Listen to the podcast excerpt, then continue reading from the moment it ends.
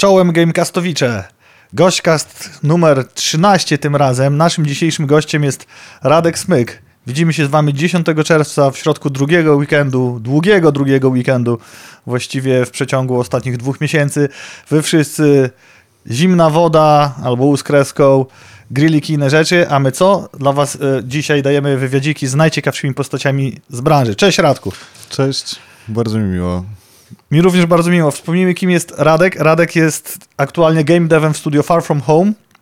Są na przedniówku premiery swojego sporego tytułu Forever Skies. Jeżeli nie wiecie, co to za gierka, wspominaliśmy wam o tym w naszym piątkowym Gamecastie nie raz i nie dwa. To jest ten tytuł, w którym lata się w e, dystopijnym świecie sterowcem, Tak jest. ale widoki są bardzo malownicze i walczy się o fajną, ciekawą przyszłość niczym w Falloutie, żeby ci tylko nie spłynęła. Tak, w zasadzie tak jest. W Forever Skies możemy zwiedzać zniszczoną ziemię i tak jak wspominałeś, jest to bardzo malownicze, bo zakłada jest piękna, po prostu, w pewien sposób.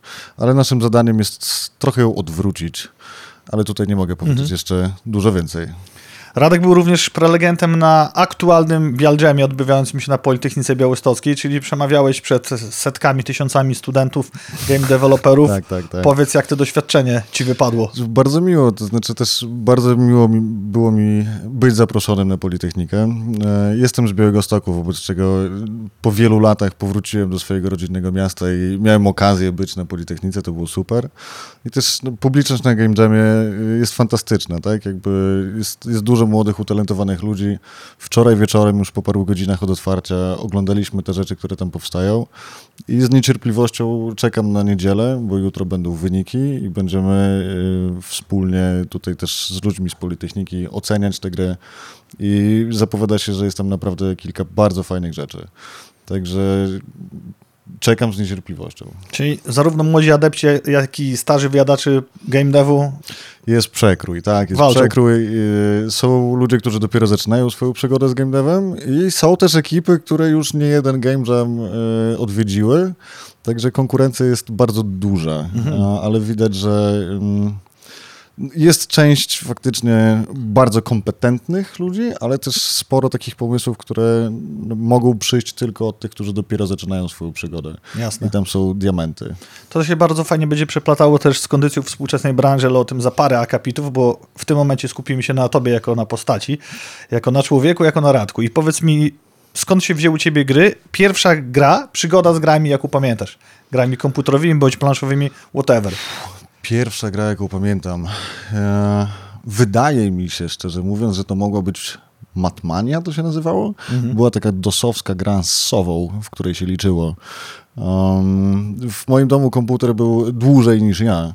E, Jestem z takiej bardzo informatycznej rodziny, wobec czego miałem styczność z grami faktycznie od samego początku.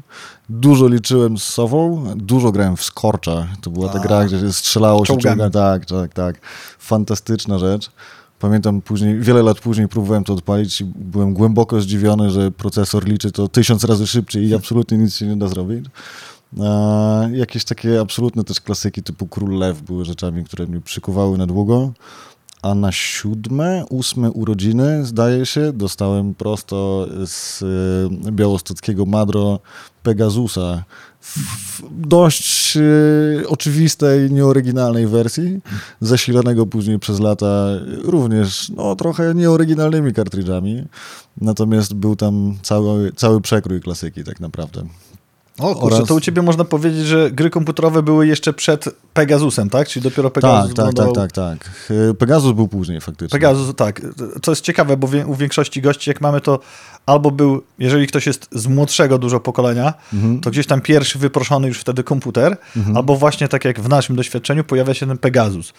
Bo u mnie tak Jasne. samo, 7-8 lat, pierwsza komunia i Pegasus, I wjeżdża. Pegasus, I to się no. wiąże. A u ciebie widzę, że najpierw właśnie był komputer, czy już byłeś z tym za, za, Tak, tak, zaznajomiony i dopiero później Eldorado polskiego prawa Mhm. autorskiego lat 90., czyli Tak. Pegasus, jako podróba Dalekiego Wschodu i te gry i dzięki temu możemy to wszystko kontynuować. Okej, e, i ale to jest ciekawe, co powiedziałeś, te, nawet z punktu widzenia dewelopera, bo Scorch, czyli te czołgi, Mhm. one na tamtych komputerach, które były tam e, doby 286, 386, 486, działały normalnie. Tak, Ale jak się tak, odpaliło tak, tak. czymś szybkim, to to było wtedy prędkość światła na ekranie. Tak, no bo tam był klantkarz bezpośrednio podwiązany do taktowania procesora, tak? I od pewnego momentu to już było niestety niegrywalne.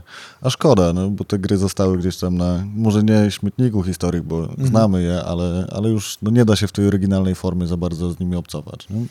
To też teraz pewna moda na retro się pojawia, ale ciekawe, że sięgasz tak głęboko. W którym momencie doszedłeś do wniosku, że warto związać swoje życie z branżą gier komputerowych, a w którym z ceramiką? E, To może zacznę od ceramiki. Zacznij od Z- ceramiki. Z ceramiką niedawno, to jest świeży temat, jakoś tam próbuję przejść od wytwórstwa cyfrowego do faktycznie wytwórstwa ręcznego. Manufaktury ręcznej. Tak, tak, tak. To jest bardzo satysfakcjonujące. I ciekawie można przenieść umiejętności projektowania przedmiotów cyfrowych na przedmioty realne, ale to osobny temat. Natomiast jeśli chodzi o gry, mm, to ja mam taką historię, że mm, to było w momencie takiego trochę rozliczenia się ze studiami. Mhm. Ja byłem na międzywydziałowych studiach humanistycznych, w ramach których zajmowałem się głównie historią, archeologią i antropologią kulturową. Czyli typowe nauki społeczne, nauki humanistyczne. Ym, Tak, no ale z takim mocnym zacięciem historycznym Jasne. tak naprawdę, nie? I z, z zorientowaniem na kulturę materialną. Aha. Więc jakby trochę mniej teorii, a bardziej patrzenie na przedmioty, na to, jak one są wykonane i co nam mówią o ludziach, którzy ich używali. Ja tylko dopytam, jeszcze w trakcie, przed studiami, w szkole średniej, czy właśnie w trakcie studiów nie było takiego zapędu, że a może bym robił. Nie, nie, nie. Mówiąc, mówiąc wprost, nie. Wtedy się zajmowałem jakby przez parę lat na takim licealnym etapie. Myślałem na przykład, że zostanę lingwistą. Jakby Mhm. bardzo dużo się uczyłem języków i jakby tego typu rzeczy. I pochłaniała mnie historia starożytności w dużej mierze jakby tego typu rzeczy. Natomiast y, po paru latach tych studiów uznałem, że może chciałbym poszukać trochę innej ścieżki dla siebie. Też archeologia jest bardzo specyficzną dziedziną, w której, której świetnie się uczy. To są świetne studia dla hobbystów, naprawdę fantastyczne. Najlepsza przygoda w moim życiu. A, lata dobrej zabawy, wyjazdów, y, odkrywania Polski od takiej strony, którą rzadko można zobaczyć. Natomiast y, no, jest to taki bardzo humanistyczny kierunek i ciężko po nim znaleźć pracę. Archeolog to tak troszeczkę mi się kojarzy jak ksiądz albo aktor. Etat się zwalnia, kiedy jeden odchodzi na drugą Tak, stronę świata. Trochę jest. emeryturę. Tak, tak, trochę jest. No to jest bardzo akademicka sprawa, tak? Akademia jest mała, jest tam mało stanowisk, pieniędzy, miejsca dla siebie. To się trochę zmieniło na przestrzeni ostatniej dekady, ale y, y, trochę więcej niż dekadę. Natomiast kiedy ja jeszcze studiowałem, to, to była bardzo ciężka dziedzina, żeby, żeby się w niej po prostu zaczepić tak na dłużej. Czyli jesteśmy w momencie międzywydziałowych, interdyscyplinarnych studiów humanistycznych Mhm. i jest tutaj, siedzi przede mną Radek, który jest deweloperem. No to jest ciekawa, powiem, droga.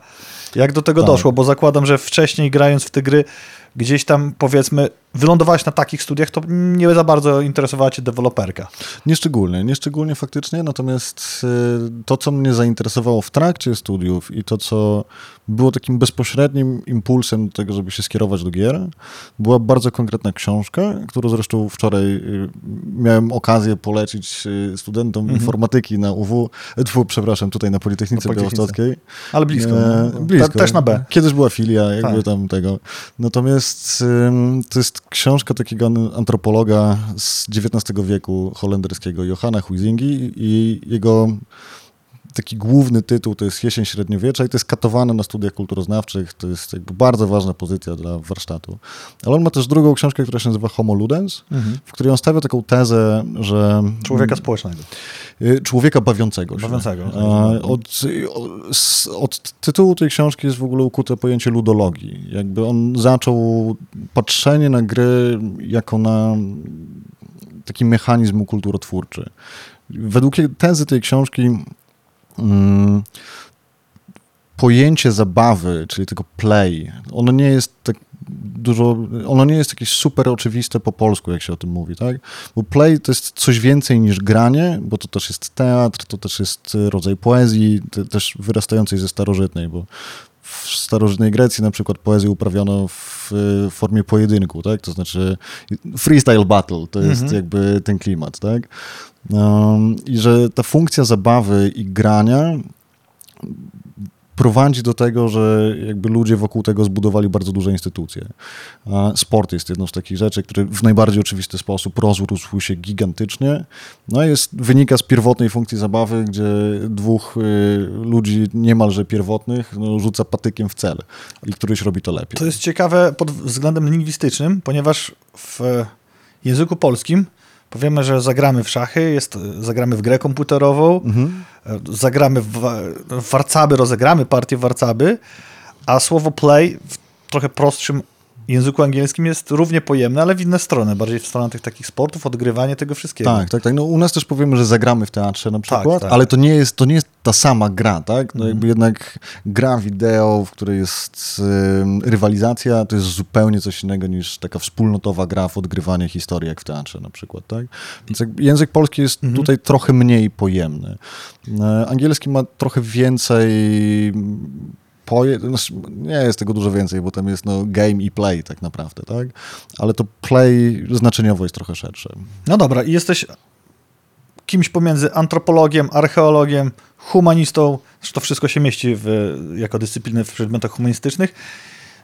Wyposażasz się głęboko w tą wiedzę, masz osadzony szeroki kontekst kulturowy tego, mhm wiesz, że do końca może takiej roboty, jakiej byś chciał, albo jakiejkolwiek etatowej po tym nie ma, bo to raczej można badać dalej akademicko, jeżeli taka przypadłość się przytrafi, bądź szukać w takich e, placówkach, instytutach, które się tym zajmują. Ale mhm. zakładam, że rynek jest bardzo ciasny. I teraz, kiedy twoje kroki zaczynają zmierzać w stronę game devu, branży i tego wszystkiego? Gdzie się zaczepiasz, mhm. jak do tego trafiasz? Czy to było celowe działanie? Czy przypadkowy, e, przypadkowe otrzymanie obuchem? Bądź rykoszetem. Nie, to, to było dość celowe. To znaczy, ja miałem taki moment, który przeżywa jakaś część młodych ludzi. Rozczar może rozczarowanie to nie jest dobre słowo. Takich, którzy uznają, że może warto jest zmienić ścieżkę życiową. I miałem taką dłuższą chwilę, kilkumiesięczną myślenia o tym, co chciałbym w życiu robić. Nie, nie czego chciałbym się uczyć, tylko co już chciałbym w życiu robić. I, i ta taka wieloletnia fascynacja i sympatia względem gier komputerowych tutaj wyszła na pierwsze plany. Także wtedy uznałem, że może chciałbym robić gry i że to jest coś, czego warto spróbować. No i wtedy jakby w zasadzie jedyną taką dostępną ścieżką dla, dla młodej osoby bez mm, przygotowania programistycznego, wejścia do branży był testing. Mhm. I jest, jest pewnie taka część y, ludzi, którzy testują, którzy no nie lubią tego, że testing jest gate'em do innych miejsc, no ale tak jest po prostu. I dla mnie faktycznie też tak było. W, testingu spędziłem pra, ponad 3 lata. E, w tym samym czasie dużo czytając zagranicznych materiałów, no bo za granicą już były kursy designu i można było czerpać wiedzę stamtąd i z różnego rodzaju y, internetowych wypożyczalni książek mm, dowiadywać się tego, jak to działa i jak można to robić. Czyli wtedy spędziłeś te trzy lata w testingu, a później doszedłeś do wniosku, że nastąpił moment, w którym pewnie zmierzyłeś się z tym, że a kurczę, no mam już ten kawałek wiedzy, może warto byłoby się wziąć za, za deweloperkę. Wiesz co? Więc przeskoczymy do tego, a później Jasne. jeszcze powrócimy do twojej osoby, bo to jest ciekawe i do tego, jak robisz gier, ale bardzo płynnie nam wskakuje to no właśnie no, na to, jak już wchodzisz w tą deweloperkę. Mhm. Bo zakładam, czy zakładam, wiem y, z doświadczenia obserwującego, nie uczestniczącego, że testing to jest dosyć skrupulatna robota, jeżeli chodzi o tą branżę mhm. i może nieważne, czy to jest zada zadaniowe, czy to jest spontaniczne, czy scenariuszowe, ale wymaga kupę pracy, jeżeli nie wiecie, drodzy widzowie, i to nie jest cały czas granie w gry, bo to tak fajnie wygląda, tylko raczej skrupulatne wywracanie gier na drugą stronę. Tak, tak, tak, Spędziłeś tak. tam 3 lata, zdobyłeś kawał wiedzy. Równolegle zdobywasz wiedzę jako ktoś początkujący na ścieżce dewelopera, czyli twórcy gier, a już mhm. nie testera i następuje iskra. Przeskakujesz, przypadkowo czy nie, celowo. Jak to wyglądało, y, jak zmierzyłeś się z pracą dewelopera? Wytłumacz komuś, kto nie ma zielonego pojęcia, bo na pewno, tak jak powiedziałem, siedzicie i cały dzień w gracie gierki, a w przypadku mm. devów, programistów to pewnie siedzicie cały czas za ekranem kodu i robicie te gry. Dla każdego laika z punktu widzenia z zewnątrz to tak wygląda, że testerzy siedzą cały czas, testują i, i to jest granie, ale Mhm. robota marzenie, a, na, a, a pewnie jeszcze tym większą robotą marzenie jest tworzenie gier. Mhm. I teraz wyobraźmy sobie, że odpowiadamy dla kogoś, kto nie jest w branży, tak? Kto nie jest deweloperem, Jasne. który nie testował. Jak to wygląda? Bo testowanie był u nas Dawid Kozłowski, był u nas parę innych osób, kto o tym mówi. Mhm. Teraz jest Radek Smyk, Radek jest devem i teraz Radek testował 3 lata, przeszedł to, idzie dalej w stronę deweloperki. Jak to wygląda? Mm, Wiesz co, no, ja mogę mówić tylko o tym, jak u mnie personalnie wyglądał Super. ten proces, więc y, to, co mówisz o tym marzeniu jakby robienia gier, no to ono u mnie było w zasadzie od początku, tak? To znaczy, tak jak mówiłem, no, poszedłem do testu z, z taką nadzieją, że będę te gry robił i to tam było, Z tyłu głowy cały czas miałeś. tak, wobec czego to, co robiłem, no to faktycznie było równoległe uczenie się tego wszystkiego i odbijanie jakby tej wiedzy teoretycznej, którą zdobywałem, od tego, jak wyglądają procesy testingowe i oglądanie, no, testing daje tu jednak możliwość, że można zajrzeć pod maskę, tak? Mhm. Jak to jest zrobione. Nie w 100%, ale można powoli zdobywać tą wiedzę, zwłaszcza jeśli ma się okazję, a ja miałem to szczęście, że byłem na długich projektach, takich, które widziałem w zasadzie od gołego blockoutu, gdzie jeszcze niedużo jest, do w pełni wykończonego produktu. Cały proces życia można powiedzieć Tak, wtedy. tak, tak, tak, tak, tak. Mhm. Więc y, tam naprawdę można było y, też rozmawiać, rozmawiać, komunikować się z deweloperami, którzy nad tym pracują, widzieć ich proces myślenia i na przykład sposób, w jaki oni podejmują decyzje, jak pracują z tym, co dostają od testerów. No, więc i to też jakby no, jest taka bardzo rzecz, na której wyrosłem później jako designer, tak? Czyli pokuszę się powiedzieć, że ty pracowałeś na żywym silniku, jakbyśmy użyli porównania motoryzacyjnego, działającego samochodu. Widziałeś, jak były dodawane elementy, ale może nie aż tak głęboko, żeby były włączone i rozkładane na czynniki pierwsze. tak obserwowałem go, ale nie wkładałem w niego rąk. Tak, Tak, tak, tak, tak, tak, tak. I teraz następuje ten etap, że a może by pobudować i zdobywałeś tą wiedzę i tu warto zaznaczyć, przypomnę dla wszystkich, którzy nie słuchają od początku, bo im YouTube teraz podpowiedział, że Radek był humanistą z wykształcenia międzywydziałowym i stwierdza, że sam z siebie po zdobyciu narzędzi, korzystając Zakładam, że jeszcze przedpandemicznego, gdzie wszędzie, że webinar ci, wciskanie webinarów jest nawet na keczupie w lodówce, Mhm. tylko że tą wiedzę raczej troszeczkę bardziej sam kierunkowo znalazłeś. Książki przede wszystkim. Książki. Książki, O, książki. YouTube to nie też- reklamy na Facebooku, no. YouTube wtedy deweloperski też no, raczkował tak naprawdę. Tak? Jasne.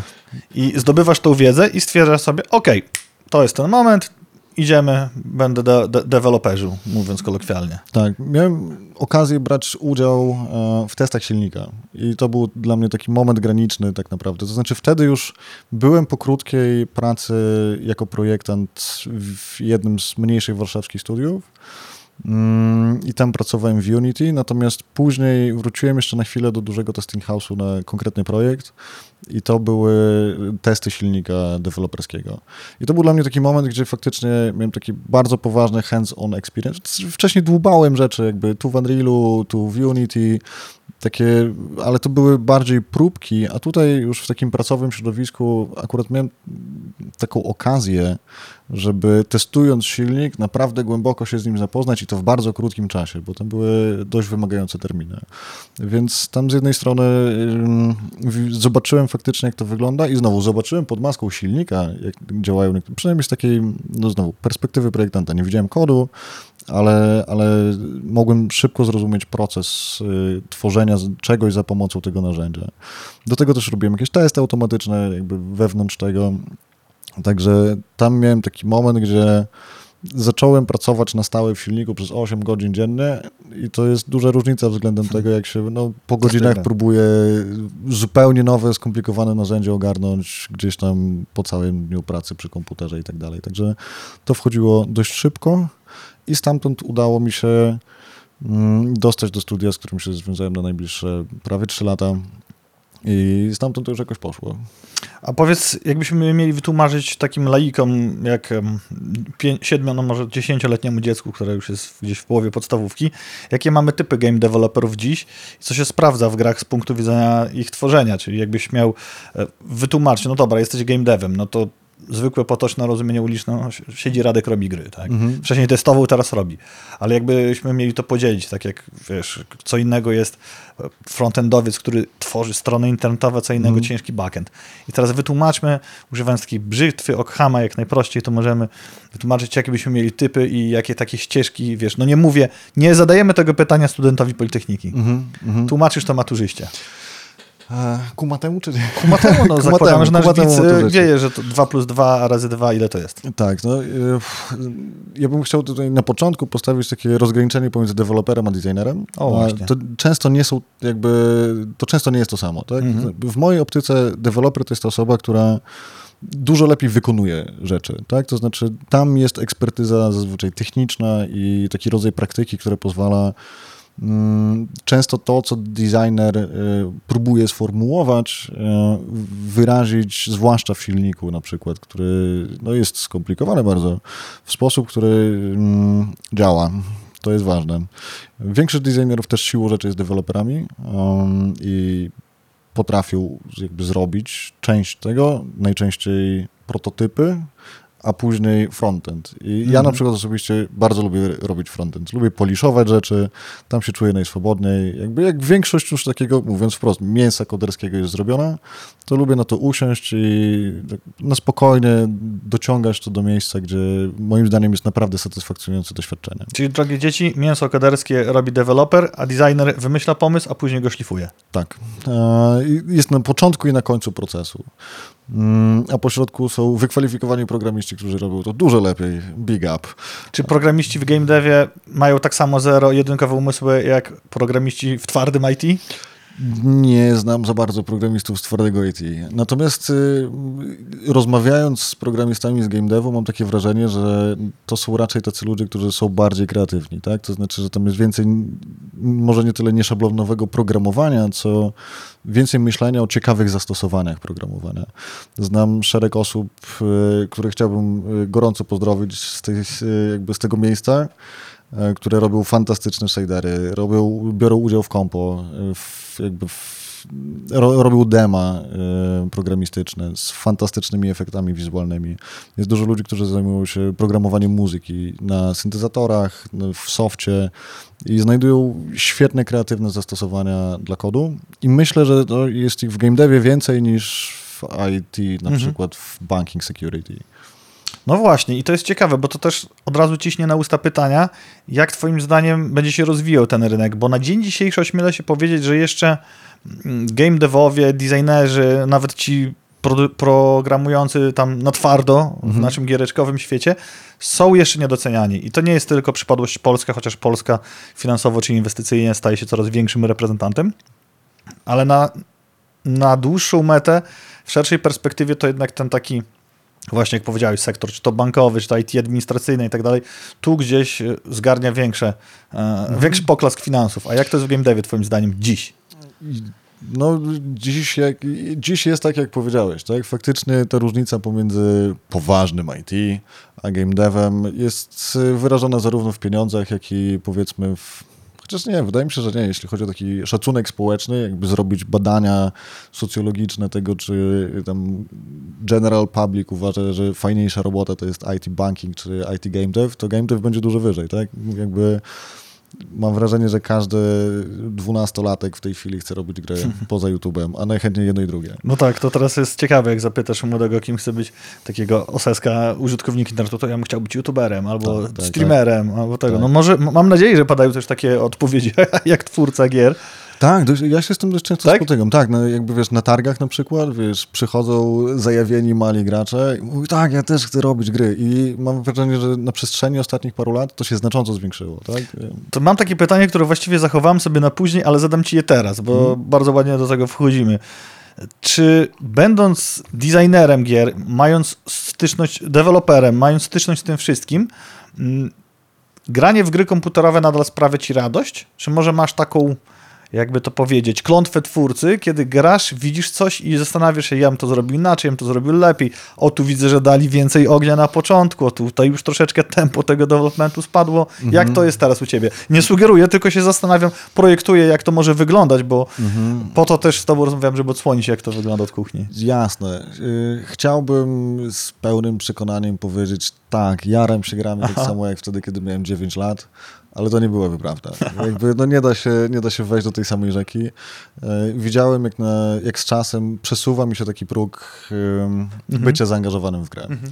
E, Bo faktycznie poniżej tego progu dzieje się to, co mówisz, tak? Kurczę, no tutaj może faktycznie no dałoby radę to zrobić lepiej, nie? Tu, tu widać, że budżetu zabrakło. E, Od pewnego momentu na przykład przestałem e, kończyć te takie duże gry, Assassin's Creedy na przykład. To, to nic złego, że Assassin's Ja- Creed ja wiem, to nie? na Ale- 18 części już nie dasz rady, co? No, Wychodzi bokiem. Bardzo często mam takie, jakby miałem takie wrażenie, że jestem po tej 30-40 godzinie, zbliżam się do końca i widzę braki budżetowe. nie? Okej. To, to, to takie miejsce, gdzie już wiesz, był dopychany content i wszyscy próbowali to zamknąć i naprawdę no, ta gra tak sobie opada. Nie? I jest spektakularne zakończenie, ale te ostatnie 10 godzin, które do niego prowadzi względem początku gry ma naprawdę inny poziom. I to no, po pewnym czasie można zobaczyć. Czyli można śmiało powiedzieć, że nie masz dzisiaj tak jak te 9-10-letnie dziecko, które jarało się, bo pojawiła się gra, coś wyszło, tylko raczej jak widzisz, no nie wiem, Diablo 4, Zelda, to zastanawiasz się bardziej pod kątem mm, twórcy Tears of Kingdom Zelda, że dopowiem, bo to są dwa głośne tytuły ostatnich tygodni. Są, są takie tytuły, które dalej mi robią, Mhm. tak? Diablo nie załapałem się na pierwszy tydzień Okej. i żałuję, ale wbijam od poniedziałku w temat.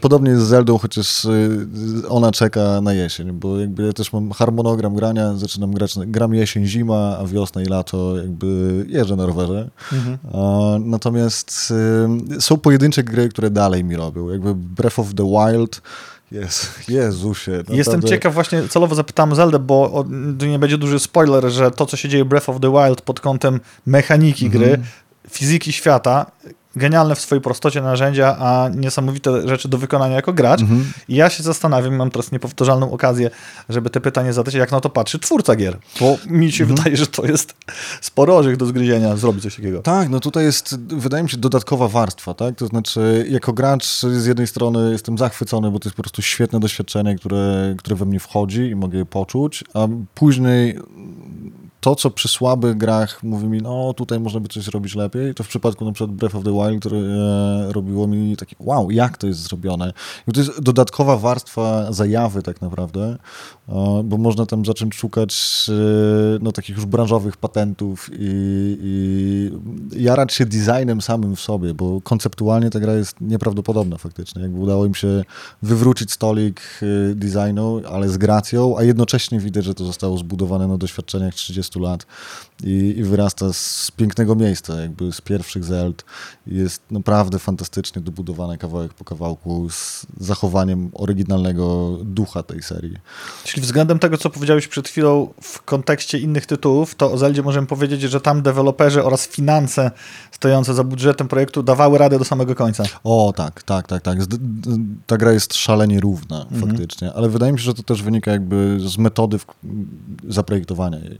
To znaczy no, z tego, że to jest jednak ten otwarty świat, który można zwiedzać w różnych momentach i nie można sobie pozwolić na to, że któraś część faktycznie Nie zadziała. będzie, tak, będzie niedogrzana, no bo to wiemy, że już tam jest 40 godzin in albo 60 godzin in, że 80% graczy już to nie zagrało, tak? Ja mając styczność z testerami na co dzień, z deweloperami na co dzień, z ludźmi w branży, ale nie robiąc tego, robiąc inne rzeczy, tak się zastanawiałem, grając konkretnie w ten tytuł. Ile tam godzin testów i poprawiania, testów i poprawiania musiało być wsadzonych, żeby dowieść taki kształt, nie? Nie mam pojęcia. Naprawdę t- horrendalne, horrendalne ilości. No dobra, i teraz mam do ciebie dwa pytania. E, Pierwsze pytanie, które właściwie przez pryzmat twojej osoby doskonale podpowiada odpowiedź, ale chciałbym, żebyś ty odpowiedział jako Radek Smyk. Czy każdy może być devem, designerem, deweloperem, programistą gier? Nie sądzę tak. Nie sądzisz? Nie, nie Okej, sądzę.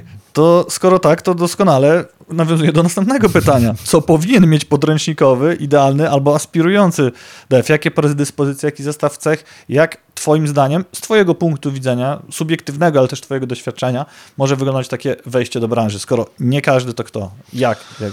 No, myślę, że dobrze sprawdzają się ludzie, którzy mają łatwość myślenia systemami. To jest taka rzecz, która moim zdaniem oddziela tych, którzy naprawdę swobodnie poruszają się w game devie, od tych, którzy jak najbardziej w nim są, natomiast mają umiejętności innego rodzaju. Tak? Ja też zaznaczę, że się skupię faktycznie na deweloperach, czyli przede wszystkim na tych ludziach, którzy są programistami, są designerami. A jakby część artowa to jest oddzielna para kaloszy, na której ja się znam osobiście trochę mniej, przynajmniej jeśli chodzi o taką konstrukcję pracy działów artowych. O tym wiem mniej. Natomiast y, jeśli ktoś umie myśleć systemami, przychodzi mu to z łatwością i to jest coś, co sprawia takiej osobie przyjemność, no to to są osoby, które moim zdaniem łatwiej się odnajdują w game devie. Jak młody adept takiej sztuki może u siebie to zdiagnozować? Jak może sprawdzić, czy dobrze myśli systemowo, czy może powinien odpłynąć w inną stronę? No wydaje mi się, że jeśli studia informatyczne na przykład idą w miarę z łatwością, a przede wszystkim z przyjemnością, nie z łatwością, bo też są ludzie, którzy łatwo się uczą rzeczy, które nie sprawiają im przyjemności, no to jeśli to idzie z przyjemnością, to jak najbardziej fajnie. Taka no nie kończyłeś studiów informatycznych, skończyłeś studia typowo humanistyczne i typowo społeczne. Tak, ale później dowiedziałem się takiej rzeczy o sobie, że lubię systemy. Jakby lubię te klocki, które się łączą ze sobą i relacje między, między obiektami. One są i w humanistyce, i, i w naukach ścisłych i taki systemowy sposób myślenia jest mi bliski. Ciekawe, bo we wszystkich tych reklamach właśnie tych darmowych webinarów, że możesz tutaj wejść do świata IT, ze mną zrobisz pierwsze trzy kroki, tylko ze mną, często jak mantra powtarzane zdanie, nie musisz mieć umysłu matematycznego, nie musisz tego, tamtego. I teraz dochodzimy do miejsca game devu, gdzie jednak mi się wydaje, że zrobienie porządnej gry jest o wiele twardszą sztuką niż, nie chcę obrażać żadnych programistów, nie chcę porównywać, tylko uważam, że to jest to dłuższa sztuka, niż napisanie prostego programu. Tak, oczywiście. Jakby no, też jest cały, cała dziedzina game devu takiego bardzo filmowego, tak? Jakby przychodzą tam ludzie, którzy mają taką wizualną wrażliwość i to oni zostają reżyserami jakby no, narrative driven experiences. Mm, I tam y, taka systemowość per se nie jest super wymagana, w konstrukcji takiej gry, jakby w wymyśleniu jej i w designowaniu. Ale w wykonaniu już jak najbardziej tak, no bo to jest wciąż inf robota informatyczna, tak? Dużo programowania, dużo klocków, które muszą ze sobą działać. To też jest obserwowalne, bo dużo gier właśnie, tak jak powiedziałeś, jest, jest, jest mocno narracyjnych, gdzie to muzę kultury, jaką są gry komputerowe, niewątpliwie jest to gałąź, która już my tutaj w tym studiu na pewno nie będziemy dyskutować, czy jest, czy nie jest, po prostu jest. Hmm. Jest to jeden z gatunków, który jest potrzebny, żeby te historie opowiadać i ktoś czerpie je po mniejszej bądź większej nitce, ale mamy też tytuły, gdzie przed chwilą poruszyliśmy Zeldę, że masz świat, rób co chcesz, w którą stronę chcesz, odkrywaj fabułę jak chcesz albo działaj jak chcesz. I mamy gry typowo sandboxowe, gdzie wpływasz na cały świat. Mhm. Za każdą grą stoi dev. I teraz tak. przemawiałeś do studentów na Bielgemie, tam zakładam, że grono odbiorców było bardziej już ociosane, tak? To nie, nie siedziały tam osoby, które zastanawiają się czy, tylko bardziej zastanawiają się jak mm -hmm, coś zrobić. Mm -hmm. A teraz jak masz powiedzieć dla Czyli myślenie systemowe, ok, myślenie systemowe, pewna, to też trochę się zgadza z IT programistami, pewna pewnie zdo, zaciekłość w rozwiązywaniu zagadek, jak coś zrobić. Tak, to, to pomaga, to pomaga. Um, I cechy takiej po nitce do kłębka, a jakie cechy albo jakie typy osobowe skierowałbyś gdzie indziej? E, gdzie indziej, to znaczy gdzie? To znaczy w no, jakieś takie... No, bardziej designerskie. Widzę, no, bardzo chcesz tworzyć grę, ale wiesz co, ty może byś lepiej pisał questy, nie? I był jakimś scenarzystą do tego, czy, czy screenwriterem ogólnie, czy mm -hmm. Wiesz, no, reżyserem tytułu. O tym też sobie częściowo faktycznie mówiłem na, na, na Bieldżamie, natomiast e, design sam z siebie jest bardzo szeroką dziedziną, tak? To znaczy no, jest multum różnego rodzaju gier i znowu, jeśli faktycznie iść do korzeni, no to znowu grami też jest sport, tak? Jeśli ktoś jest osobą na przykład, której głęboką radość sprawia jakiś rodzaj rywalizacji, no to być może na przykład y, najfajniej się odnajduje wtedy w środowiskach i sportowych, tak? Mhm. Jakby to jest y, taka rzecz, gdzie, gdzie można się realizować. Mm, jeśli chce się tworzyć albo umie się znaleźć swoją wrażliwość jakiegoś rodzaju, jako gracza, ale też jako osoby po prostu i przełożyć ją na design, to jest bardzo szeroka paleta doświadczeń do wyboru. Tak? Można czerpać z takich faktycznie hardych, systemowych rzeczy, z głębokiej matematyki, tam nie wiem, projektować Magica, tak, który jest głęboko systemową grą, ale do której jest doczepiony świetny flavor. Tak. Chociaż jeśli się sięgnie do tam alfy i bety, no to tam są jakieś gobliny i elfy, nie? Jakby tam nie ma wyfleszowanego wielkiego świata. Zajęło im to 20 lat, żeby to... Jeden. No, no dobra, parę lat, żeby to No. zrobić i, i musiał przyjść ktoś z zewnątrz w ogóle, żeby, żeby popchnąć tę grę w kierunku szerokiej historii. Ktoś z inną wrażliwością. Um, można czerpać z architektury i robić takie rzeczy, które są znowu zazwyczaj bardzo narrative driven, ale operują obrazem i takimi też mm, poza racjonalnymi, zmysłowymi odczuciami przestrzeni. Tak? Dużo projektów artystycznych w VR-ze na przykład z tego korzysta. Mm, Można robić rzeczy, które są znowu bardzo filmowe, y, bardzo action-driven. Była ta gra o dwóch gościach, którzy uciekają z więzienia. Mm, Mhm. nie- Aha. Nie, po- uciekł mi teraz tytuł. Ale Je, tak, to, dwu- taka kołpówka. Tak. y, Świetna rzecz, absolutnie. Mhm. W tej kategorii fantastyczna.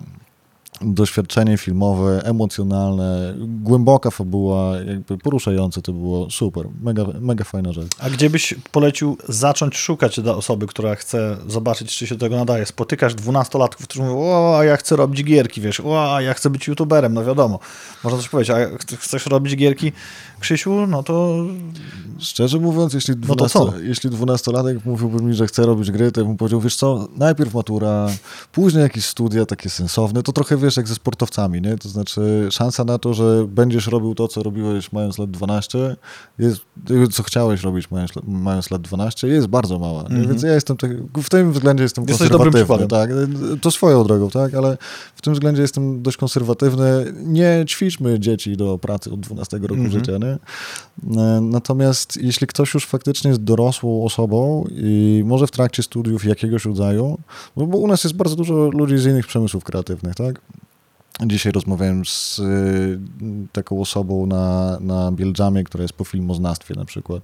I bardzo szybko się odnalazła w designie, to znaczy y, jako, to dosłownie jest jej pierwsza robota jako projektantki. I co, no i fajnie, jakby wniosła swoją wiedzę filmoznawczą prosto do designu i ewidentnie jej to dobrze idzie, natychmiast. tutaj widzimy wyraźną tendencję na współczesnym rynku w naszej branży, bo jeszcze parę ładnych lat temu szkoły filmowe polskie wypuszczały fajnych reżyserów, Mhm. scenopisarzy, twórców prze, przeróżnej fabuły, a game dev delikatnie podbierał. A teraz mm, szkoły, game, e, szkoły filmowe, przepraszam, wyprowadzały, wyprowadziły cios pierwszy, kontru, nawet nie kontrujący, tylko cios wyprzedzający i to szkoły filmowe, zauważyłem, wystawiają się na tych wszystkich imprezach, na których my bywamy Mhm. i pokazują wyraźnie na swoich materiałach, jakie u nich kierunki są dostępne, do, bezpośrednio trafiające w game dev. Mhm. I to, jest, I to jest bardzo ciekawy kierunek. Tylko jednak idąc tym tropem, który mówisz, to jednak, jednak edukacja wyższa i krok po kroku. Tak, tak, tak. Ja jestem bardzo w ogóle zadowolony z tego, że ten system edukacji w końcu zaczął u nas działać. To znaczy, ja pamiętam, że bardzo, bardzo chciałem mieć jakąś możliwość studiowania tego. Tak? Gdzie się zaczepić. Jasne. No, wierzę w edukację Mhm. I, i, sądzę, że młodzi ludzie, którzy mają taką możliwość, powinni z niej korzystać, że to jest najlepsza droga do game devu, bo ym, też miałem okazję pracować z ludźmi, którzy byli na przykład po tej francuskiej szkole designu. Ym, ona jest pod Paryżem, zdaje się. No to prawda jest taka, że ludzie po trzech latach studiów tam zjadają dużą część devów od nas, którzy mają 5-8 lat doświadczenia, bo doświadczenie jest powolnym nauczycielem. E, Doświadczenie bez znowu bazy teoretycznej, albo bez tego, że ktoś po prostu, kto już czegoś doświadczył i zużył te 8 lat na popełnienie iluś tam błędów, uczy cię w sposób, który pozwala ci tych błędów nie popełniać. I na przykład projekty studenckie z tej uczelni, e, zaliczeniówki e, licencjatów, no, broniły się dużo lepiej niż komercyjne produkcje w Polsce. Naprawdę. Co E, ciekawe. Naprawdę. Które, na które ktoś wydał dużo pieniędzy, żeby grupa młodych deweloperów mogła na własnych błędach nauczyć się czegoś, czegokolwiek. I- To bardzo ciekawe, co mówisz, bo to jakby mnie jako filozofa zatrudnienia z Instytutu Filozofii, gdzie y, jednak o grach mówię, Mhm. to, to bym powiedział, młody studencie, dzięki nam nie będziesz musiał wyważać otwartych drzwi. Do Tak, tego samego punktu tak, dojdziesz tak. szybciej i możesz rozwijać się bardziej, bo to jest wtedy realna wartość, którą można zaproponować, takie, zaproponować takiemu młodemu asesko, adeptowi, oseskowi, chcącemu devu, tak, tak. Tak, to jest, to jest ciekawe. Właśnie porównanie do zachodu, to też zauważyłem tą tendencję, że tam kusi się, żeby w ogóle studiowała młodzież za pomocą atrakcyjnych kierunków, czyli game dev jest pokazany jako w ogóle sensowność studiowania. Tak, tak, tak. W Polsce jeszcze na całe szczęście, bo zgadzam się z tobą całkowicie w podejściu do edukacji, jeszcze jest taka tendencja, że no dobra, pójdę na studia, coś znajdę, chociaż coraz częściej ludzie już wybierają od razu pracę, Mhm. No, w, w sensie coś znajdę dla siebie do, do, do zgłębienia, a tam na zachodzie raczej studia to jest tak już gdzieś egzotyka, więc może rób to, bo będziesz miał potem robotę. Mhm. I faktycznie tą tendencję można w Paryżu, czy w Wielkiej Brytanii, we Francji, czy w Wielkiej Brytanii zaobserwować. I tu jest ścieżka prostsza. U nas jeszcze do tej ścieżki się troszeczkę ciężej dokopać. No o tym już powiedzieliśmy dużo, a jaką grę ze swojej historii wspominasz najlepiej jako gracz, Mhm. a najlepiej jako twórca? Nie ciężko Mhm. się domyśleć, że później zapytam cię o odwrotnie. Mm, w sensie, że będzie najgorzej. Tak. E, Najlepiej jako twórca faktycznie Breath of the Wild, naprawdę. Mhm. Jakby to była rzecz, która już po tym, jak przeszedłem ten moment takiego analitycznego spojrzenia na gry i tego opadu radości, Breath of the Wild po prostu przywrócił dużą część mojej wiary i satysfakcji i, i zrobił mi z powrotem to wow. To jako twórca definitywnie to. Jako gracz to jest trudne pytanie, bo tych gier było naprawdę sporo i one róż, jakby były dopasowane do momentu życia, w którym byłem tak naprawdę. No dobra, jakbyś miał, był, byłeś obudzony w środku nocy, ktoś ci pyta, Radek, ulubiona gra, zapamiętałeś, nie? Myślę, że byłby to Lineage 2. Lineage 2, proszę. Co, co jest hipsterską odpowiedzią w jakiś sposób. Nie ma znaczenia, wiesz, to może być gra, która, to musi być gra z ostatnich, wiesz, Tak, trzech lat. Lineage, Lineage był e, ze mną w momentach, e, w trudnych momentach mojego nastoletniego życia e, i myślę, że dlatego go zapamiętałem bardzo ciepło. Jakby to była świetna gra, poznałem tam fantastycznych ludzi. Być może ktoś to obejrzy kiedyś z was. Gorąco, gorąco pozdrawiam członków mojej pierwszej organizacji ośmioosobowego klanu na prywatnym serwerze Lineage'a. E, Było super, naprawdę, świetna zabawa. Czyli tutaj ten pierwiastek społeczny, kontakt z ludźmi w grze tak, typu tak, tak. zdecydowanie MMO zadecydował o tym, że to jest coś, co zostaje w tak, pamięci. tak, tak, tak.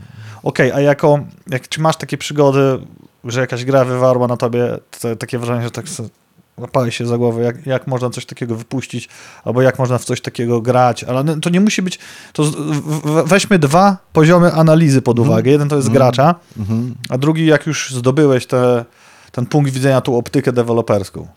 To też z punktu widzenia y, projektanta Assassin's Creed Odyssey. Y, niestety najpierw grałem w Wiedźmina, a później w to i Ups. no, i, no nie, trzeba było zrobić odwrotnie. Natomiast y, byłem niezwykle rozczarowany. Też byłem dużym, dużym fanem y, drugiego Assassina, świetnie Mhm. się bawiłem przy tym, bardzo fajny świat, dobra mechanika, fajna była ta gra. Natomiast to Odyssey grane wiele, wiele lat później, y, zderzone przede wszystkim z tym, jak wtórna jest ta gra względem Wiedźmina, bo ona jest po prostu wtórna. E, Było dla mnie bardzo rozczarowujące. Jakby odłożyłem to po, nie wiem, 8-10 godzinach i to już było zmuszanie się tak naprawdę. Chyba jest patent w każdym Assassinie na tym, żeby wtórnością questów i obracaniem tych samych obiektywów z każdej strony iść do końca. Tak, ale one zazwyczaj są wewnętrznie wtórne, to znaczy faktycznie mielą tego asasyna i tą jakby formatkę. I ja osobiście nie mam z tym problemu. Tak? Gram w Assassina, no to wiem, że to będzie takie. Ale tutaj mm, moim zdaniem było bardzo, bardzo mocno widać taki rodzaj po prostu naśladownictwa. Jakby trochę brzydkiego naśladownictwa. Nie tego, że jakby Wiedźmin zainspirował Assassina do tego, żeby zrobić coś więcej z fabułą, coś więcej z customowymi questami, tylko że to było Nie wyszło. Chcemy zrobić to, ale kompletnie nie umiemy i próbujemy to zaciągać do siebie. I to było rozczarowujące, bo jakby miałem wrażenie, że oni to naśladują, ale bez głębszego zrozumienia, dlaczego Wiedźmin odni- odniósł taki sukces fabularny, jaki odniósł. No bo mówię tutaj o trójce Z oczywiście. czego to nie? wynika? Ponieważ oba studia to tu Ubisoft, tu CD Projekt Red, multimilionowe budżety, tysięczne, no tysięczne może przesadziłem, aczkolwiek nie wiem, ile osób pracuje przy takiej grze. Setki osób. Setki, setki, tysi- tysiące. Wydaje mi się, że Wiedźmin 3 miał ponad tysiąc osób w kredytach. No właśnie. Assassin na pewno. Więc co idzie nie tak, e, skoro e, Assassin's Creed popełnia te same błędy i popełnia nowe, a co by nie mówić o o CD, grach CD Projekt Red, to zazwyczaj są to tytuły, które przełamują dosyć mocno schematy. Powtarzają te rzeczy, które się sprawdzają, ale dodają nowe. Mhm. No my też jesteśmy w naszej branży, tutaj w taki po, polski, lokalny kontekst moim zdaniem jest taki, że my jesteśmy naprawdę dobrze w pisaniu historii. Mhm. I to jest taka rzecz, która błyszczy. U nas mocna była scena fantastyczna. Duża część polskiego game devu wyrasta z, z nowej fantastyki, e, z, ze środowisk RPGowych i jakby to tak naprawdę wieloletnie takie podskórne doświadczenie, nie, nie pojawiające się w wideo game devie, ale to, co trafiło później do CD Projektu, no to to tam później zaowocowało tym, że Wiedźmin na przykład mógł pokazać fantastyczną historię. I ten taki grzejący się pod spodem narracyjny ferment po latach po prostu zaowo- zaowocował tym. No To jest niesamowicie intrygujący wniosek, który rysujesz, ponieważ do nas cała ta scena fantazy i sci-fi stosunkowo do świata bardziej zachodniego doszła później. Bo w momencie, kiedy mieliśmy Dungeons and Dragons w Stanach, wszelkie podręczniki do właśnie świata Śródziemia czy, czy Warhammer, no to do nas to doszło dekadę, dwie później i u nas był ten pik, lata 90., 2000. Teraz to gdzieś powraca, bo ja uważam, że to jest pozytywny skutek uboczny pandemii, czyli ludzie zobaczyli, że kurczę, jednak robienie czegoś face to face, nieważne czy elektronicznie, czy bardziej analogowo, z kartką papieru i ołówkiem, działa lepiej i będzie to się rozwijać. I teraz ty rozrysowałeś coś, czego właściwie nie zauważałem, że my faktycznie, oprócz tego, że jesteśmy mocniejsi programistycznie, dewelopersko i tańsi, to możemy być mocniejsi i świeżsi umysłem tym plastycznym, narracyjnym fantastyki e, niż, niż ten zachód. Sądzę, że tak jest. Wiesz, i tutaj to już możemy naprawdę pojechać w antropologię kulturową Mhm. i filozofię bardzo szeroko. Od zmian ustrojowych, od tego, jak przebiegała taka właśnie tworzenie się tego środowiska fantastycznego w Polsce. Bo to się wydarzało jeszcze w latach 70. tak naprawdę. I, i to dzisiaj taka to mm, starsze pokolenie, Sapkowski, tak? To starsze pokolenie pisarzy, które tam faktycznie było od początku i budowało tę kulturę. No tutaj to się, to się zwróciło. W przeciwieństwie do tego, no, w Europie Zachodniej wydaje mi się, że większość tych rzeczy, gdzie indziej były kanalizowane wrażliwości, tak? Francuski komiks na przykład. No tego nie przeskoczymy, tak? Mamy swoich gigantów polskiego komiksu, ale umówmy się, że no nie, to nie jest ta sama scena. No, więc tam te wizualne wrażliwości są na przykład osobiście sądzę inaczej rozbudowane niż nasze, tak? Więc no, każda scena ma swoje własne siły. I u nas historia top notch. To bardzo fajnie wprowadza nas w następną kwestię, którą chciałem poruszyć. Mm, Czym się dzisiaj różni Twoim zdaniem game dev tytułów AAA-owych od garażowych projektów, od małych indie studiów, czy małych, czy trochę większych, celujących w aspiracjami w AA, gdzieś tam doinwestowanych studiów na start? I jak widzisz tego przyszłość, to zaraz rozwiniemy, bo tutaj też bardzo mocno dotknęliśmy tych rzeczy. Z jednej strony e, Twoje studio, które zaraz, e, studio, w którym pracujesz, e, które zaraz wypuszcza tytuł, który mocno aspiruje do czegoś takiego św- świeżego powiewu, a z trzeciej strony, gdziekolwiek nie pojedziemy, to widzimy ten again, and again, again AAA. Nic nie sugeruje. Jak ty to oceniasz? Jaka jest twoja diagnoza? W którą stronę zmierza rynek i czym to się różni? Jeszcze raz powtórzę. Od małych garażowych studii po AAA-owe firmy, które możemy wymieniać z palca o tak. Mhm. Ja powiem ci wprost, nieszczególnie się znam na AAA-ach. To znaczy i zarówno na grach, jak i na tym, jak się pracuje w studiach. To są historie, które słyszę i nie, nie będę ich jakoś szczególnie powtarzał, szczerze mówiąc. Natomiast ten segment, który mi jest bliski, to jest faktycznie double A, albo takie coś, co ostatnio zacząłem widzieć, double A+. plus. Double A+. Tak, okej. tak, wytwarzają się kolejne nowe kategorie wagowe, tak? E, I, I ten segment AA Plus jest super ciekawy. Ewidentnie jest tak, że coraz większa część polskiej sceny chce w nim być, bo, bo rynek dojrzewa, bo te firmy, którym udało się faktycznie coś zrobić, no chcą się wyskalowywać do góry. Mm, Myślę też, że takie rzeczy, które się dzieją pod spodem, jeśli chodzi o przepływ pieniędzy inwestorskich i wydawniczych, sprawiają, że mm, znajduje się łatwiej kapitał na rzeczy w tej klasie, typu double A, mimo tego, że to się wydaje być kontrintuicyjne, że trzeba więcej pieniędzy na takie coś, ale Dlaczego więcej? Skoro no, bo mają większe mniejsze, budżety. Nie, nie no, w sensie, ja porównuję to, przepraszam, porównuję to z takimi małymi grami indie, tak? To znaczy e, te małe pięcio, ośmioosobowe zespoły, które robią swoją pierwszą, drugą grę. Mm, Na to jest relatywnie ciężej teraz znaleźć finansowanie, z tego co wiem, niż na rzeczy w segmencie AA, które są Okej. robione robione przez profesjonalistów na przykład, tak? Trochę się skończył taki moment, gdzie no było po prostu łatwiej o finansowanie nowych rzeczy i myślę, że będziemy dojrzewać dalej w taki sposób, że ten segment AA osiądzie jako taka, no mamy naszych oczywiście top tier, mega firmy, CD Projekty, Techlandy i, Całą- całą i, górę, i, i to, tak? A pod nimi wytworzy się taki krąg, zresztą to już widać tak naprawdę, jakby ze dwa lata temu była wycena Forbesa, tam 50 deweloperów i to właśnie to grono 50 deweloperów w formacie AA, który jest w stanie z dużym prawdopodobieństwem stale wyrzucać jakby dobry produkt, no to to osiądzie, tak? I skonsolidują być może sporą część tych mniejszych studiów, albo będą łowić talent stamtąd po prostu. I, I myślę, że trochę się też okopią na swoich pozycjach, bo te mniejsze studia będą trochę miały ciężej teraz. Okej, ale widzieliśmy się w zeszłym roku na PGA w Poznaniu i ja do dzisiaj pamiętam, zobaczymy jak to będzie wyglądało w tym roku, mam nadzieję, że, że, że jeszcze mocniej, mocniej w tą stronę. Te, te pawilony, w których najwięksi się wystawiali, to nie grzały do czerwoności, do wrzątku. Oczywiście, kiedy pojawiał się tam jakiś znany streamer, czy jeszcze aktualny, czy emerytowany esportowiec, to się tłumek tam zbierał, angażował. Ale to, gdzie żyło serce gamingu i gdzie była największa wrzawa, to był właśnie ten pawilon, gdzie wystawiały się i indyki, i double A aspirujące, i cała ta scena z nowymi hitami, albo z czymś, co tylko jeszcze trzeba podpromować, to tam cały czas było życie. Zarówno jeżeli chodzi o to, co twórcy dawali, pokazywali, jak i ludzie.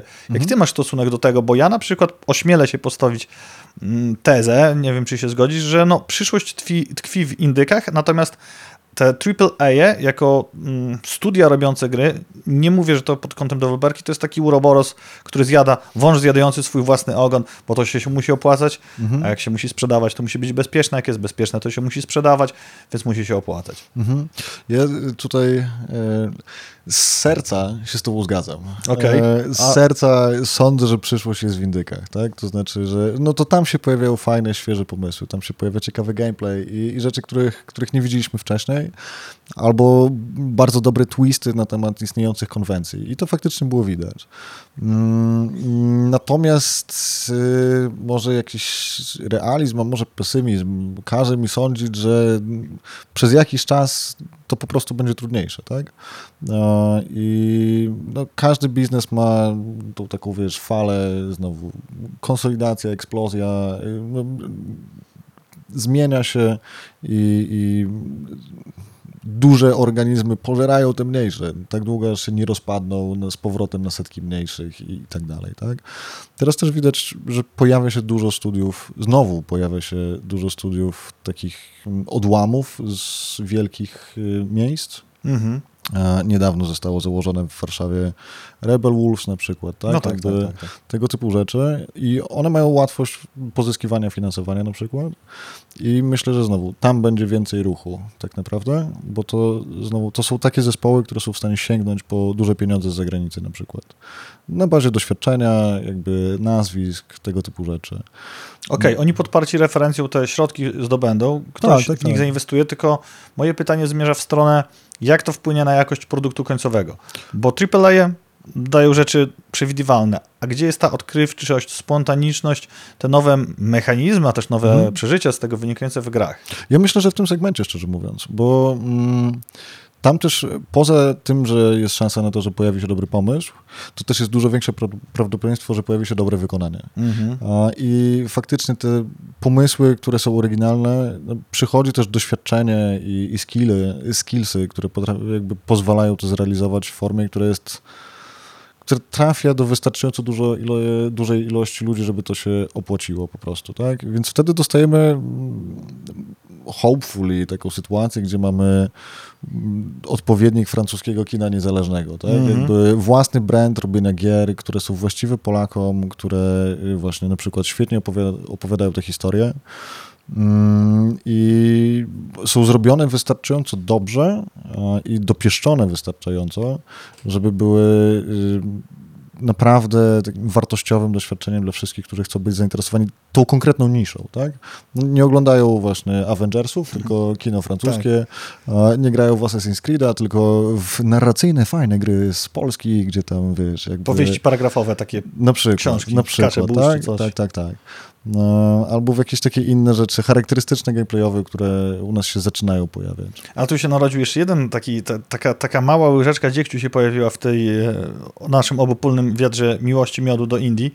Mhm. E, powiedziałeś double A, double A+, to jest w to, w co mogą celować pieniądze, w co mogą celować inwestorzy, a gdzie w tym sza, sza, szansa dla najmniejszych indyków, dla najmniejszych studiów, dla, wiesz, Radek, chodź zrobimy grę, jest jeszcze z nami Krzysiek, Tomek, a Basia napisze scenariusz, nie?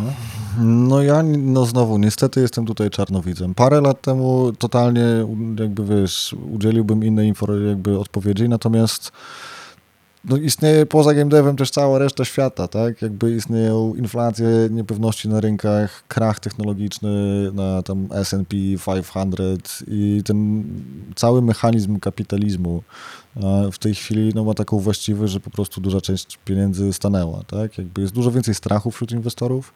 Wcześniej było też dużo jakby inwestorów spoza branży. Mhm. Ludzi, którzy naprawdę chcieli wejść w game dev, bo sądzili, że to jest świetny interes. I w dużej mierze często mieli rację, ale też e, to jest biznes wysokiego ryzyka. I teraz, kiedy to ryzyko, mniej jakby inwestorów pozwala sobie na takie ryzyko po prostu. Więc myślę, że niestety najbliższy rok, dwa, trzy lata dla małych studiów będzie dużo cięższy niż był do tej pory. I to Okej, jest smutne po prostu.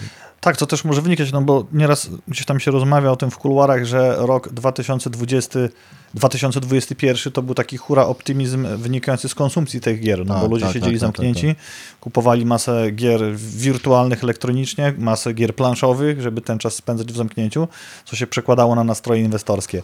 A dzisiaj niestety to e, wszystko, znaczy niestety, całe szczęście, wszystko się otworzyło, ludzie nadal Mhm. gdzieś e, spędzają ten czas, ale może ta konsumpcja jest gier inna, przez co też inwestowanie jest inne. No zobaczymy, jak szanse będą e, wy, wyglądały na rynku za lat parę. Może wróćmy jeszcze teraz do ciebie, Radku. Okej. E, Wiosną, latem jeździsz, wiosną, latem jeździsz rowerem, spędzasz czas na, czas na powietrzu, zażywasz pięknego czerwcowego słońca, przychodzi jesień, przychodzi zima, w co Radek gra dziś, jakie to są tytuły, jakie gatunki, jak wybierasz to, w którą stronę zmierzasz?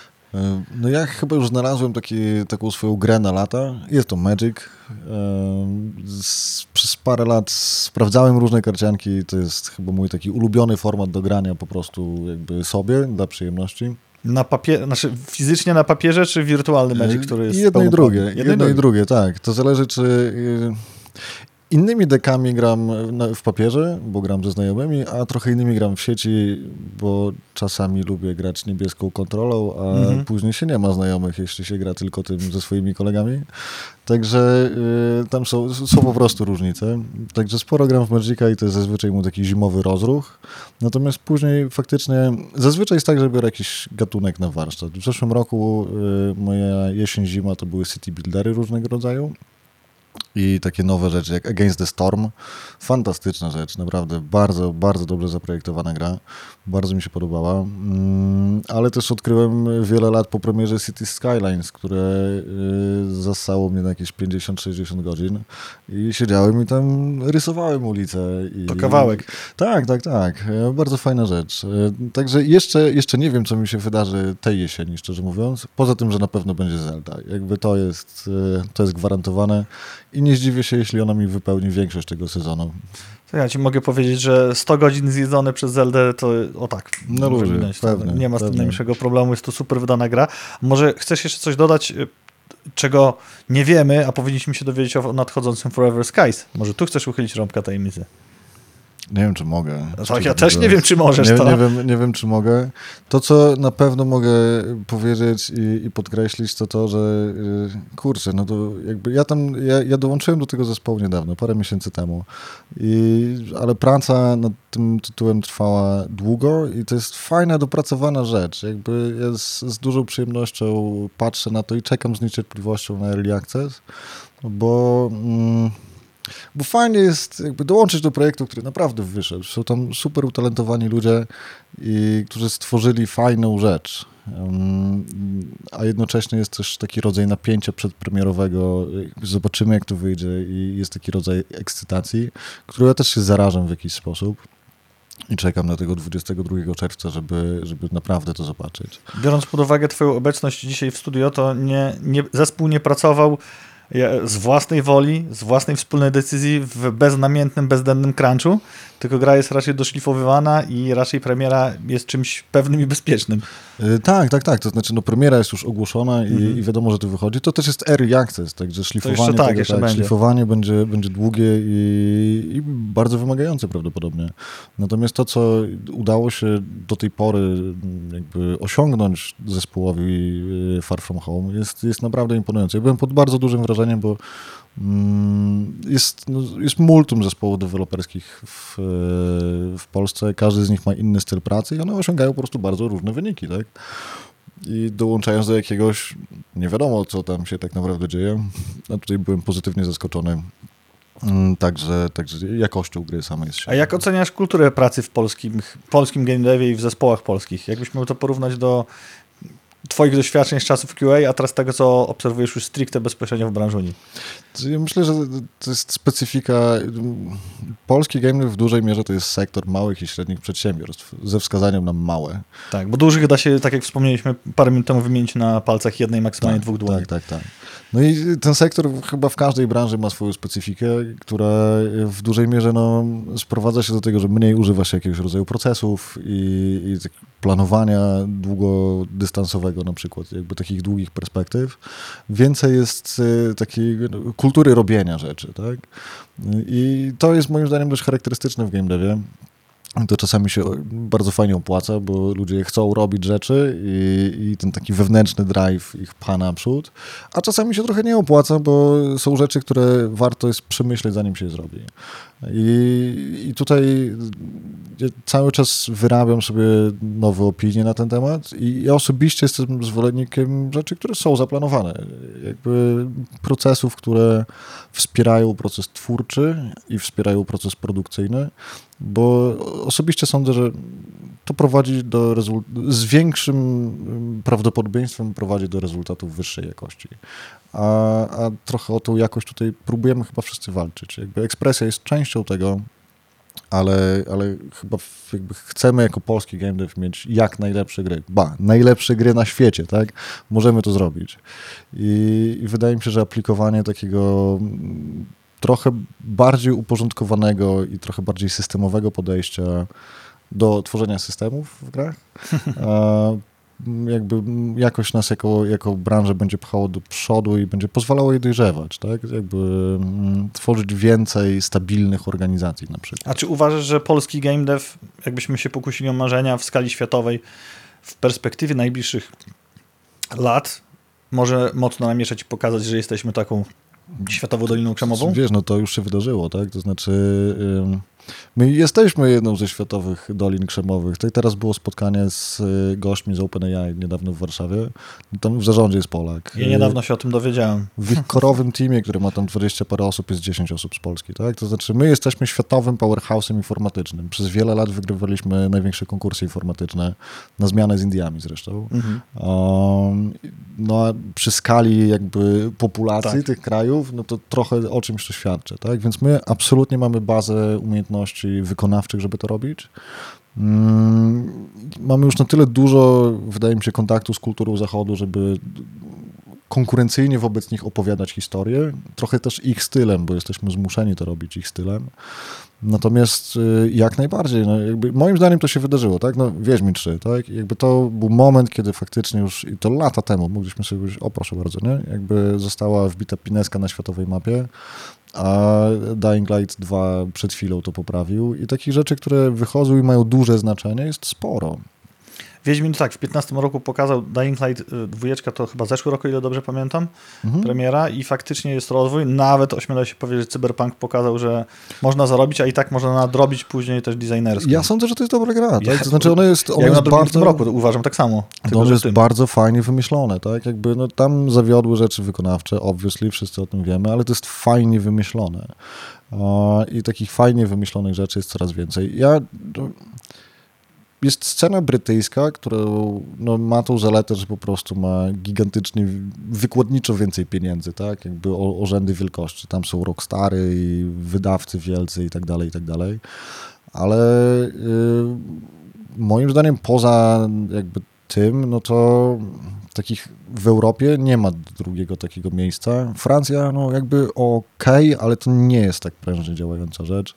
A kraje nordyckie też nie mają tak prężnie działającej sceny, więc my tutaj moim zdaniem się, ja nie wiem jak to w kwotach wygląda, być może, może mówię jakieś bzdury, jeśli chodzi o nie wiem, status sprzedaży, ale no, jeśli... nie ma znaczenia, bo patrzymy z punktu widzenia deweloperki, twojego punktu widzenia. Tak, dzisiaj. no to, ale z perspektywy kulturotwórczej dla branży, no to ja jestem dość mocno przekonany, że jesteśmy w topce. Jasne. Takie pytanie zmierzające ku końcowi. Jaką ciekawą historię chciałbyś opowiedzieć, czym się podzielić, o co ja nie zapytałem, a ty byś chciał powiedzieć słuchaczom, widzom, komukolwiek, do kogo dotrze nasz Czy to jest to gość. zapowiadane pytanie gwóźdź, bo to jest takie, wiesz... Nie no, pytanie gwoździe pytanie, to wiesz, ja to... Pytanie panik baton. E, Jaką historię chciałbyś opowiedzieć z całego swojego życia? Co cię najbardziej ujęło w ostatnich latach? Z pytania gwoździ to już na razie wiemy, że e, polski game dev potrzebuje więcej ułożenia, wtedy będziemy bardziej sięgali gwiazd. Miałbym, mia, miałbym nadzieję. Jakbyś miał wbić gwoździa sam sobie na koniec, to jaką historię albo jaką opowieścią byś to zrobił? E, myślę, że to byłoby coś o przesadnym poukładaniu i o pewnym rodzaju sztywności, sztywności procesów, które też e, przeszkadza w niektórych aspektach e, kreatywnych. Natomiast um, taka rzecz z game devu, Większość takich fajnych historii faktycznie nostalgicznych wydarzyła się oczywiście w czasie testingu. I, i tam zostały zadzierżnięte przyjaźnie, które zresztą przyprowadziły mnie tutaj mhm. dzisiaj. Pozdrawiam Dawida. Natomiast tam też były jakieś takie absolutnie szalone, szalone historie, typu z kolegą mieliśmy takie e, zadanie, gdzie przez dwa tygodnie testowaliśmy we dwóch jedną grę w multi na 11 komputerach naraz, chodząc wow. dookoła, nie tak, wow. total, to, totalny absurd. Test e, półautomatyczny. E, w zasadzie tak, jakby automatycznie mieliśmy mózgi sformatowane po tym, szukaliśmy crasha w multi, który miał e, statystycznie pojawiał się raz chyba na 800 odpaleń, czy coś takiego. Absolutna masakra.